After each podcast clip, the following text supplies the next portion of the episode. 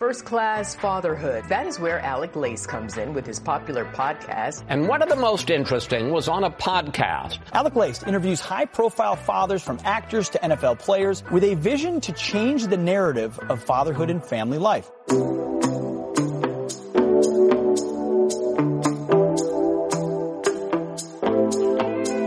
Welcome, everybody, to episode 668 of First Class Fatherhood, a family made media podcast. And it is time for another Frogman Friday edition of First Class Fatherhood.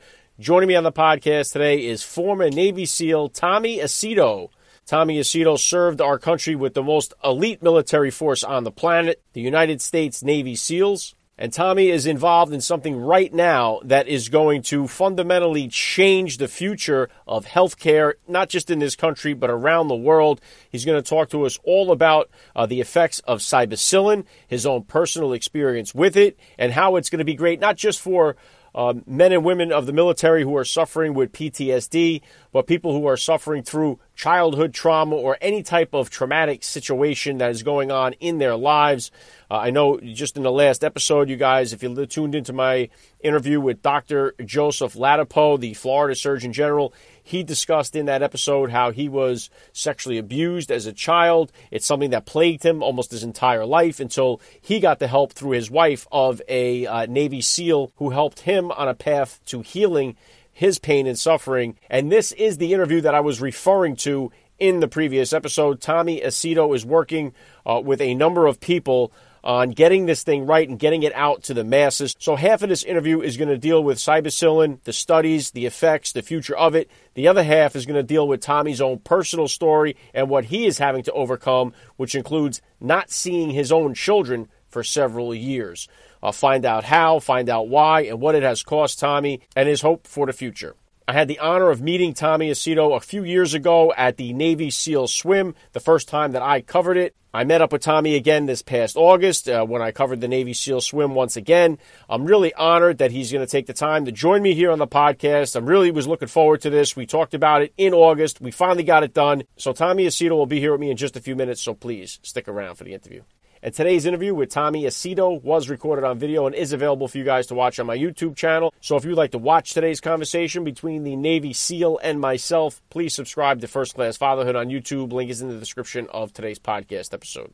All right, if you guys enjoy my interviews with the Navy SEALs, please take a second to go through the archives of the show here and check out so many of the U.S. Navy SEALs who have took the time to join me here on the podcast and share their fatherhood journeys. There is so many of them. Go through, uh, including Medal of Honor recipients Michael Thornton, Ed Byers, Bob Kerrey, uh, also, Navy SEALs like Jocko Willink, Marcus Luttrell, Andy Stumpf. Just go through the list. Uh, if you guys enjoy listening to the Navy SEALs as much as I do, you will love so many of the interviews that I've done with them. So go check them out. Be sure you follow me on Instagram at Alec underscore Lace for all the upcoming guest announcements. We are getting ready to close out this year here of 2022, which has been a phenomenal year on the podcast. I got some great guests joining me on the podcast in the next couple of weeks here to close it out. Find out who they are. Follow me on Instagram. Don't forget about the My Pillow deal. Get over to mypillow.com. Use the promo code fatherhood. Save up to 66% off on your entire order. And if you guys have the opportunity, please help me spread the word about this podcast, every father in your neighborhood or in your contact list, and let them know about the show that's here celebrating fatherhood and family life. You guys know it. Father's Day is every day right here on the podcast. And here comes my interview straight up with former Navy SEAL Tommy Aceto on First Class Fatherhood.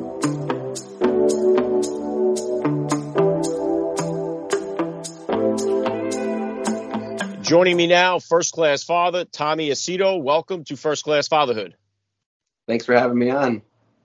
Yeah, it's an honor to have you here. I've been looking forward to this. So let's start like this. How many kids do you have and how old are they? Uh, I have four kids. Um, they are 12, 10, and twin seven year olds. We adopted the twin seven year olds. Very cool. So uh, if you could here, Tommy, I mean, uh, just take a second to hit my listeners with a little bit about your background and what you do. I was a Navy SEAL medic for 16 years. Um, before that, I was an NCAA soccer player and a state champ wrestler out of Michigan. I wanted to be a pediatrician since I was six years old, and that didn't work out. Found myself in the SEAL teams right after college. I enlisted. Uh, a teammate of mine told me about the SEAL teams. I told him he was crazy, and he said I was crazy, and I said you're right, and that was about it. And so I went through BUD/S training and found that life kind of prepared me pretty well for the SEAL teams. I was always in a team or in a fraternity, and um, I was always in athletics. Um, and so I just um, really did well, I think, in the beginning um, with where I was. Uh, it gave me identity. I mean, you put a trident on your chest and you could become bulletproof. And so there's um, there was a lot of purpose and a lot of a lot of work and and uh, and I think after 16 years, I didn't realize the uh, toll that it took on my mind and my moral compass and my um, just uh, you know kind of I call it programming, but um, I, I, got out after 16 years. Um, it wasn't pretty. Um, I had a, a, really gnarly divorce. Um, it hasn't been resolved. Um, my ex-wife used the court system and the fact that I was a Navy SEAL and uh, basically made up a story that I was abusive and a drug addict and she was scared for her life. So without much evidence or any evidence, I uh, I faced the California court system as a combat SEAL, and uh, I didn't. I don't think I was prepared for what I was going in for, and I got my ass handed to me in court, and uh, I basically lost my my uh, medical retirement, my kids, and my trident in ten days after 16 years. Wow, uh, yeah. That that's incredible, and I'll tell you what. I mean, if I get one email more than any other I get from dads across the country to listen to the show here, it's usually uh, emails that start like that about how they got their ass handed to them in the court. The family court system in this country uh, is heavily, heavily tilted against the fathers, and we're going to get into that uh, more in just a second here. And I, I would say you know, I, have known a lot of pediatricians over the years with my kids. None of them seemed like they could make it through BUD. So that's quite a switch to go from uh, wanting to be a pediatrician. And I know the first time I met you, I mean, I felt like I was going through my own hell week. I mean, I was going through a heat stroke situation there. I was in yeah. a three piece suit in 100 degree weather. And I didn't know if I was going to make it or not, but uh, I, I, really, uh, I'm grateful for your service. Uh, I, I love what you do. So take me back to the beginning of this story here, Tommy. How old were you when you first became a dad, and how did that experience shift your perspective on life? yeah, so um, I like I said, I wanted to be a, a, baby doctor, so I always had a passion for kids. I think it was the uh, the innocence that really did it for me. Just that, you know, when you're a kid, it's you know you're not stained by life and and uh, all the conflict involved and so I, I mean I there's just that innocence and um and so when I had my kids and the story kind of gets crazier and probably be a book or a movie or something someday. I hate to admit that, but you know, I, I this lady that I married was um, connected to high level people, and uh, she didn't tell me who she was, and so I had a lot of. I, I she basically used me to have kids. I mean, that's that's the long and the short of it. Um, and you know, I didn't really want to look at the situation I was in because I was occupied being a SEAL and being deployed and you know, you're gone 10 months out of the year anyway. So it was, um, it was something that really affected me. I loved having kids. I mean, I,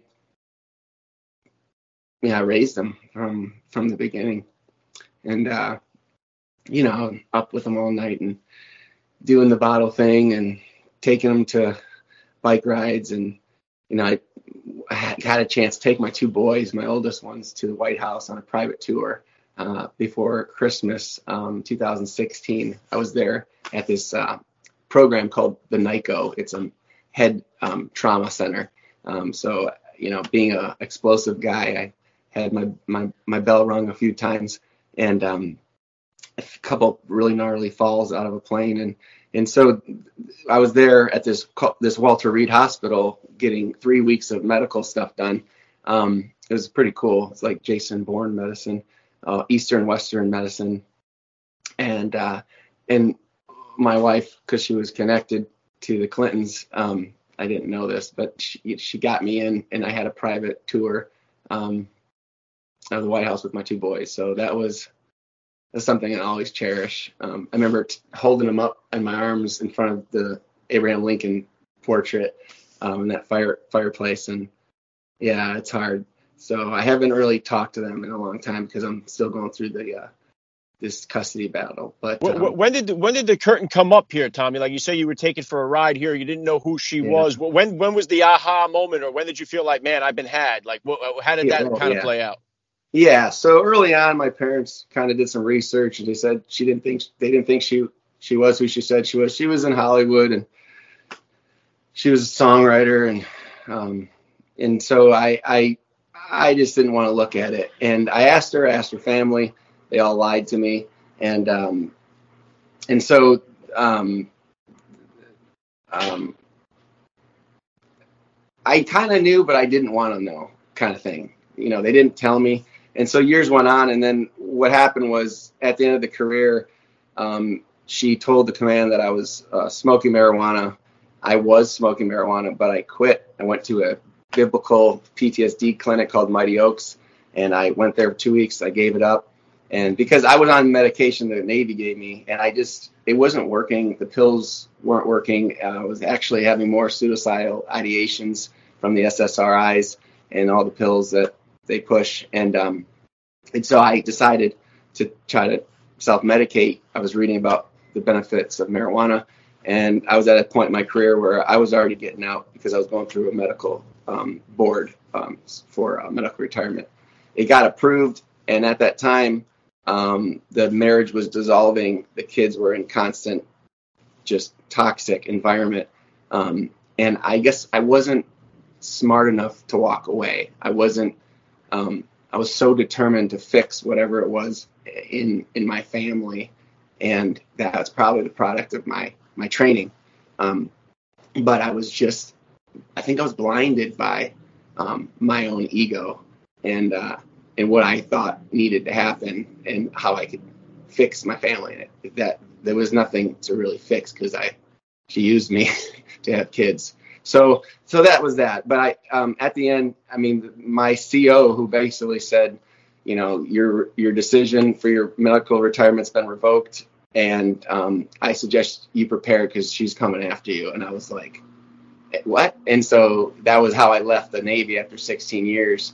Um, and uh, at that time, she he was right. Um, she had it all set up and uh, put a restraining order on me, which is standard protocol for a lot of women. Um, and the more I looked into this, I started hearing about guys that this happened to as well, and I was like, I'll be damned. Like, kind of made me feel good that I wasn't the only one, but um, it made me realize like how big this problem is. And uh, so, 50 grand later, you know, they knocked my she was going for five year restraining order i got three years i basically the thing that she called the cops on was my kid threw a shoe at my back i i was like we're going to have to spank him because we were going through do we spank do we not spank? And then i said no he can't throw a shoe at middle of my back. I, my, my sciatic was out at the time so he like nailed it. And um, it was because we were fighting. And so I went over to him, I grabbed him by the, the foot, and I pulled him out, and I gave him three spankings over his jeans, you know, because I knew she was gonna call the cops, and um, and she did, and they came, and I told them what happened, and it was nothing, nothing ever happened, but she would build these cases um, of me, and she would morph the truth and basically get child's um, services involved, and then, you know, they have a case and no proof, just a case. And you know they always side with the safety of the child. And so looking back you know i could have handled this a hell of a lot different but but i didn't i didn't know. And uh and so that's how it happened yeah, and Tommy, unfortunately, these type of stories are a dime a dozen, and not to lessen your situation. I, I remember I had Sean Parnell on here. He's a, a former Army Ranger uh, who wrote the book Outlaw Platoon. He was in a very similar situation where his uh, a wife pulled all these kind of tricks out of the hat and took his kids away. And what happens here too, Tommy, is once um, you're not in the relationship with the kids, they control the narrative of who you are, and so they have the ability to tell them and create this person that you are, and that they make now they take in their mind as the truth and who you really are. So it's hard to kind of win that back once you get there that mindset in one direction. But when is the last time that you did get a chance to speak to your kids? And if you could speak to them right now, what would you tell them? Yeah, the the last time I um, I saw them or spoke to them or had any information about them was Father's Day 2019. Um, yeah, and then uh, I, you know, I went to get my stuff. She, of course, had the police there, and it, I, you know, told them what was going on, and so they let me go through the house, and I left a, a card for my son under his pillow. I said, you know, this isn't your fault, and I know you don't understand, but I love you, and uh, we'll get through this. And she used that in the courts as a breach in my um, my restraining order, and uh, you know, stuff like that. Like I would have my friends grab them, you know, gifts for Christmas, and she would use that as a, you know, tampering with it, and you know, stupid stuff. But it, the thing is, this is I, you know, I'm I'm I'm a very spiritual man, and I, I believe God has His hand in this and um, you know, I got to the point where having an incredible life, living in Music City, writing music, helping people get over addictions, you know, learning about this incredible psychedelic medicine and how it's helping our, our veterans and our, you know, all kinds of people. And um, I wouldn't be here, I don't think, if I didn't go through that. That became the pain became my passion it's become my fuel. Wow. Uh, well, I mean, God bless you, Tommy, and I, I pray to God that uh, this works out in a chance where you'll get a chance to reconnect with your kids and build that relationship back. And I know that obviously you've been through a, a, a lot of trauma in your life. Uh, we, we, we, see Navy SEALs on TV, and we just think that they're superhumans. And when you get around these guys, you realize uh, just how human you guys are, and, and you're susceptible to all this all this stuff. And I know I, I listened I had Sean Ryan on the podcast here, and I started listening to some of his interviews. He did one with DJ Shipley, who talked about going to NICoE and getting involved with psychedelic uh, medication that helped him with this. And I know it's something that you were involved in, so I kind of wanted to to steer it over to this, if I could. When did you first become aware of this psychedelic medicine, and is it what they're saying that it is. Is this some type of thing that can really help not only just with PTSD, but uh, civilians who have gone through some type of personal trauma in their own life? Yeah. So I know DJ. I met him in Iraq actually. He was a couple classes ahead of me. Um, I was in 252. I think he was in like 247 or something. Um, anyways, yeah, the medicine found me at the end, right as I was getting out of the Navy. I lost everything. I lost my family, my career, my identity. And uh, a good friend that I went through training with, his name was Johnny Wilson. He started a nonprofit called uh, SEAL Future Fund and he was working with Marcus Capone at the time and Dr. Martin Polanco and some other people. And, you know, they, you just realized that he said, Hey, we, we're doing this stuff. We're doing psychedelics. And I was like, you guys are doing psychedelics. You didn't tell me. And, um, but he's like, this ain't the kind that you, you know, you don't take this for fun. This is like the, this, you might think you died. And I was like, what? So without a lot of background, I talked to Dr. Martin on the phone and I just got out. They were waiting for me to get out because they didn't want me to do it while I was in. And um, and so right as I got out, I went to this r- beautiful mansion in Rancho Santa Fe with um, a Vietnam SEAL that came with me. He actually blindfolded me as we drove to the site, and I'm like, I did I did intelligence, like I get it, like I'm like, oh, this is role playing, but um, and then I met there. There was a MD and his wife was a healer, like a shaman, and um, they they said, you know, welcome to our home, and they kind of gave me a couple minutes to relax. We sat on this bed, and it was a little like you know woo woo ish, or a lot of woo woo, you know, earthy kind of stuff. And I'm a you know Christian background. I was going to mass with Jim Caviezel and Mike Sweeney from the Royals, John Lynch and Rancho Santa Fe. So like to come down the road and to do this toad, which was 5-MeO DMT, comes from a, a toad. And uh, I was like, all right, what do I do? And they're like, well, you're to let all your air out. And you're to suck this stuff through its, you know, through a high end crack pipe. And, you know, you're just to let that medicine get in there and hold it and then let it go. And so I took a massive hit of this stuff. And it was exactly what, if you ever interviewed Marcus Capone, it was kind of like him, where I just like everything in my body just cringed and fought. And that was my nervous system. That was my ego. That was my training. And after two rounds of this, the, I thought they were euthanizing me. I thought the government came in, I was damaged goods, and that this is the way I had to go out. And I was so much pain from not seeing my kids that I was just like, I don't, I don't want to do it anymore. So I let my breath go and boom, I like clicked in and saw this glow. And that's what they call the meeting God thing. It's very common with this medicine, but my story was my story. It's like everyone's different. And so that was the first time I did it a couple more times. The second time, I mean, I let, I surrendered the second time and went into the body of Christ, like insane stuff, this stuff we're doing. Um, but what we're finding is that there is an incredible reset neurologically that's happening. In fact, Stanford is studying our protocol right now, and there's about 144 different psilocybin, which is the mushroom research uh, um, um, research projects going on right now, just with the psilocybin. So the the the research is in this stuff does work, but like I say, the medicine should be a tool that you use to heal yourself because the true medicine is inside our, our nervous system. It's dopamine, serotonin, oxytocin, and that balance of cortisol, which drives you into fear and survival mode and sympathetic lock, we call it. And that's kind of what PTSD is, is sympathetic lock and it seems like like you said there everything that we need to heal ourselves is already inside of us and this is a vehicle that gives us access to all that stuff. And i've heard this i mean it, it seems like it's becoming more and more mainstream or more and more popular. I know uh, joe rogan talks about it quite a bit on his show. Uh, i've heard more and more people talking about it. How quick do you think and obviously we, we talk about the military uh, there's 20 22 suicides a day we hear this all the time Way about more. veterans more, right? Okay. Yeah. So, uh, how quick are we looking at fast tracking this thing, Tommy, where this could become something that's at a local, uh, where you don't have to go to Mexico or you don't have to go to some crazy, uh, you know, psychiatric yeah. place to get access to this stuff? How soon are we looking at the timetable here before this becomes down down the corner for the local veteran at the VA? Yeah, that's exactly what we're we're trying to get to.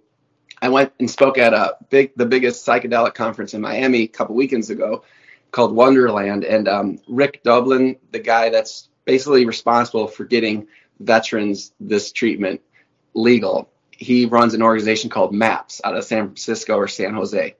They're like the umbrella psychedelic like organization. And um, he was a dang war do- or a draft dodger in Vietnam, and he's like, "How crazy is it that I went from all this shame and you know being a draft dodger to helping veterans you know heal and their families. Um, and so he, him and guys like Paul Stamets was there, the mushroom guy, who was Joe Rogan's number one guest on his podcast. Um, and I talked to them, and the veterans are the voice for the medicine. We are the voice. So if there's anyone out there that's watching this, veteran or not, like we, it's on us. If we got some sort of relief or benefit or reset, and it's helped us, like we have to help others, just like you're doing with this awareness of fatherless homes. It's all about the awareness. Yeah, and, and Tommy, uh, as far as um, obviously we're, we're, talking here primarily about military guys, combat veterans, stuff like that. But is this stuff going to? Mm-hmm. Is it the same thing as like women who have been through sexual trauma, boys that have been abused as kids, childhood traumas that civilians can't get over? Is it going to hit? Is it going to work that way as well? Mainstream civilians? Yeah, we all have the same hardware. All of our perspectives on life is different. The hardware is the nervous system. And the thing is, in modern science and in medicine, it's all physical medicine.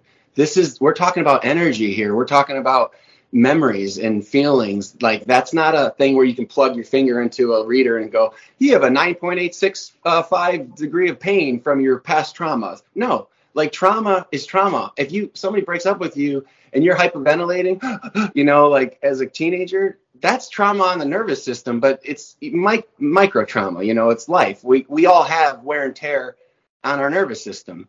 And so whether it's getting in a car accident or going to combat or, you know, your dad beating you or your somebody raping you, like trauma is trauma to the nervous system and that's you can't like point a finger and say this guy is trauma this guy this girl doesn't. So yes this medicine not only does it treat for ptsd ptsd most people have ptsd they have addictions. They have depression. They have some sort of trauma in their childhood. There's so much of this thing. It's our life's the whole nervous system is basically a program that's been designed or been built and you know so that I think there's great value to this. It's not addictive. It creates neuroplasticity. You know, like this stuff really does work, but you have to use it with intention. That's the difference. Yeah, and I would have two questions for this uh, for it, Tommy. Is number one, we've seen a rise in youth suicide since 2007. Uh, youth suicide has gone up every single year, and I don't think it's a coincidence that 2007 is the first year we had a smartphone. But I think that social media and stuff has put a different strain on. I, I know just last year uh, one of the kids in my son's grade in high school uh, killed himself over a, a, breakup of a bad relationship. Mm-hmm. This year, my other son had a child in their grade that killed themselves over something else. And we're seeing, and there's something that I don't remember ever hearing about as a kid growing up in school. I mean, you heard about rare cases of it. This has become crazy. So, yeah. is there going to is there an age restriction and it, would kids under 18 be able to take this stuff? And the other question is, how long after the trauma are we talking about treatment? Because we, we seem to be saying things that happened in the past when you were a kid or when you were in combat. How soon after the trauma would you be able to take the psychedelics to help you start coping with this stuff? Well, well one of the reasons why we switched from morphine to ketamine in the field is because of that. So we give ketamine now instead of morphine because it's it's a dissociative anesthesia. It's a horse tranquilizer ketamine is now the number one multi multi billion dollar company or industry that's been legal to do these psychedelic experiments. That's the first one. Then the next one will be MDMA. The next one after that will be psilocybin and then LSD. And when LSD arrives the right way, like it should have in 19, you know, 45, that that that one is really going to do a lot of uh, um, a lot of good. But it's important that people understand that we are building the protocols right now. This, we are the guinea pigs. My community, the special forces community, MMA fighters, you know, Wall Street guys, high egotistical jobs, high drive people that kind of led astray. Like that's who this thing works on the best because the program is wound up the tightest. So yeah, for kids, I mean, we've treated down in Mexico and Costa Rica, we've treated, you know, relationships, dad, sons. I can't tell you how many dad son relationships have healed from this stuff or, or mom daughter. Um, the dosages change. It's just like any other medicine. You know, I mean, go to Africa and they've been using ibogaine as a tribal medicine through their whole lifetime as a community. That's what they do. And that's how we got ibogaine, which is the number one addiction treatment in the world heroin, alcohol, smoking, all of it. So yeah, it can help, but I don't think it's for everyone. You know, I have to say that because people say, well, it's, you know, it's just your perspective. But I would say that if you're dealing with something, and especially if you're decide if you're thinking about taking your life, well, this is another great alternative because you don't have to really die. You might die in the medicine, but you don't have to take your life. We have help. It's here man. It, it, it, sounds so promising and i pray to god that everything that i have heard about it is true. I mean i know that there are some people out there that are so many doubters. I know a lot more has to happen here uh, before we see it at a mainstream level but uh, and thankfully that you guys are the guinea pigs and are going through this testing and stuff. So hopefully it can be a benefit to our society not just in the special forces community but uh, to our culture at live at large. Yeah. and i want to bring it back then to you here tommy uh, what kind of advice would you say now, given the fact that I know everybody's situation is different, but what kind of, if you could do it all over again in a sense, maybe, or if you have, if there's a dad out there listening that's just on the onset of this type of situation, a divorce, a co-parenting situation, mm. what would you tell that dad? Yeah. Well, I mean, I, I think I, I wasn't, I, I, I would say to any male out there, I would say, do not take a woman or a partner as your mate unless you really truly know who you are and love yourself. Because until you do that, you're really not capable of loving someone else. You have to start with the self. And I knew that that's kind of very theoretical, you know, because life happens. Um, but that would be the number one. Number two is if you're in a relationship and it is toxic, and I know the church is, you know, the church is very about keeping the family together, and I am too. But sometimes that family is the cancer that the kids are dealing with. And, and I think we have to look at that from a, a very non emotional, non biased perspective and go, what is better for these kids? Can the parents coexist as partners and love each other and be amicable and respectable, you know, respectful to each other and create that environment? Is that better than being in a relationship and being completely toxic. I that's on that's not for me to decide. Yeah, it, well said, Tommy. And we we have, uh, uh, you know, I harp on it. We have so many kids that are growing up without that father in the home, and then we have no heavenly father in our society anymore.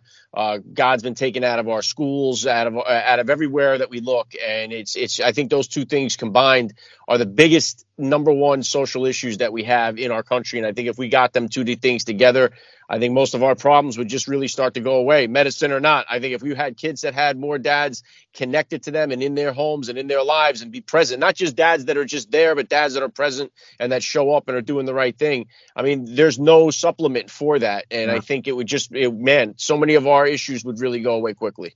Yeah, I agree. I, I, I, it, I, I don't say this without, I don't say this with judgment And uh, you know, I work with a lot of men or talk to guys that have that ability to be in their kid's life and they don't. And it, it's hard for me not to be um, judgmental because I would literally, I would do a lot to see them, but I can't. So, you know, if you have an opportunity to do so, you know, don't think about the pain. Think about the direction that you can envision one day with your kids in that relationship. Just keep going there in your mind and stop thinking about the past in the direction you want to go with your kids. And I think that will give guys a lot of strength to keep, um, you know, and it's not easy because, like, I know my ex-wife was, whew, they don't make them any darker than that. But, um, you know, it, it it's you got to do what you got to do, and you got, most importantly, you got to take care of yourself too. If you love yourself and you're like on that road of finding that, then you know you're more likely you can you're gonna that relationship's gonna come back into your your life. Yeah, great Great stuff, Tommy. And I know that yeah, I can hear it in your voice. I know I, I know the passion that you have for your kids and being a dad. And I know that so many dads listening will connect with you. And I'm I'm grateful the fact that you're talking about it openly and honestly because it will help uh, dads that are out there going into these similar situations. And like I said, I get no more more messages than that. Dads that are going through these uh, difficult times. So I appreciate you speaking on it. I know. Listen, I know that you're involved in a lot of different things. I know you're a musical guy. You're a, you're you're a movie documentary guy here. Uh, besides all the stuff that you've done uh, for the country and for us here and for our freedom. But what are you working on right now? What kind of projects are you working on? What's coming up for you here? Well, yeah, a couple of documentaries about the medicine and how it's um, impacting our community, the veteran community specifically, but also with addict addictions um, and uh, mental illness. Um, I have been writing some music. I was uh, kind of a life coach for an up and coming singer songwriter for the last nine nine months or 10 months. And um, he was out the streets of Memphis, was in jail, uh, wrote his songs, found God. Um, but he had a whole life of addiction starting at 12 years old doing cocaine with his mom's boyfriends.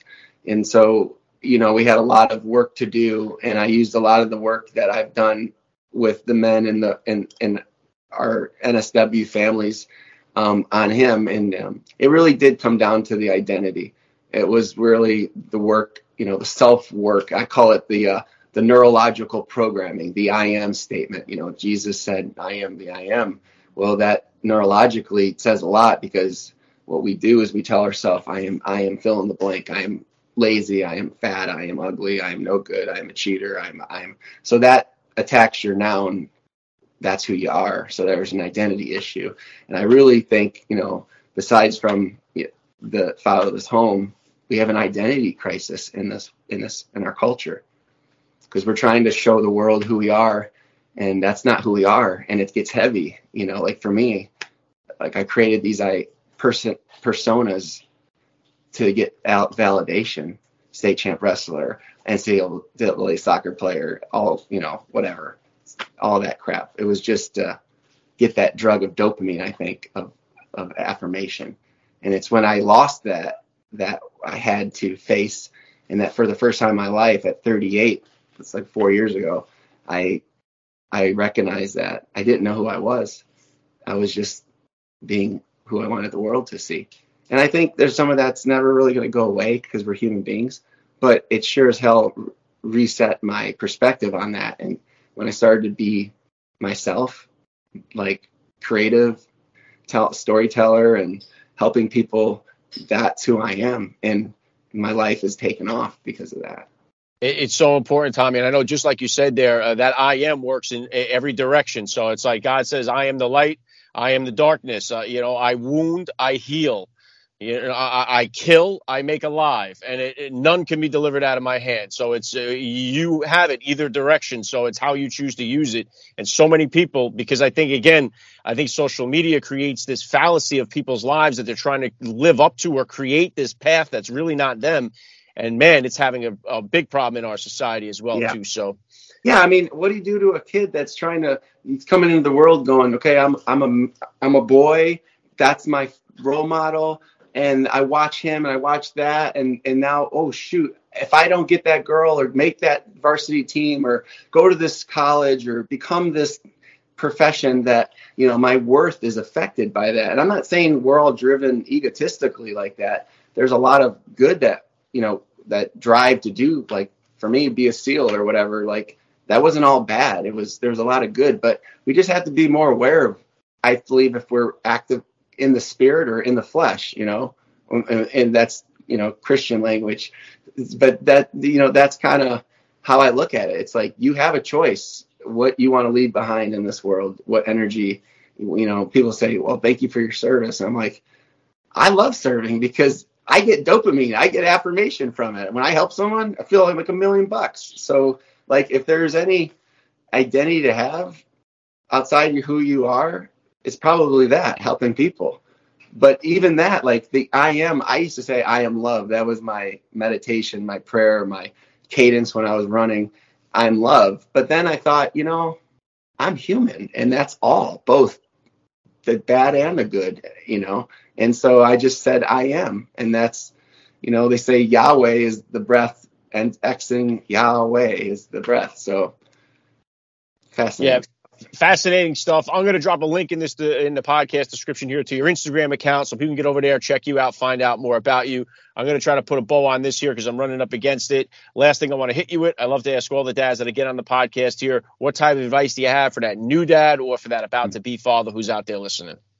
be present and um, we don't have all the answers if you're a new dad just enjoy the the, the journey and the mistakes and the failures enjoy the moment because if you put your head on the end state you're going to miss everything I, I, I love the message. It's been an honor for me. I got to say, Tommy Aceto, you're a first class father all the way, and thank you so much for giving me a few minutes of your time here on First Class Fatherhood. thank you thanks for having me on You have been listening to First Class Fatherhood. First Class Fatherhood is a family made media podcast. Please visit www.firstclassfatherhood.com or www.familymade.com to find out more details. You can order First Class Fatherhood advice and wisdom from high profile dads on Amazon.com or wherever books are sold. Thank you for listening to today's podcast. Proverbs 22 6 tells us, Train up a child in the way he should go, and when he is old, he will never depart from it. God bless, and I'll catch you next time.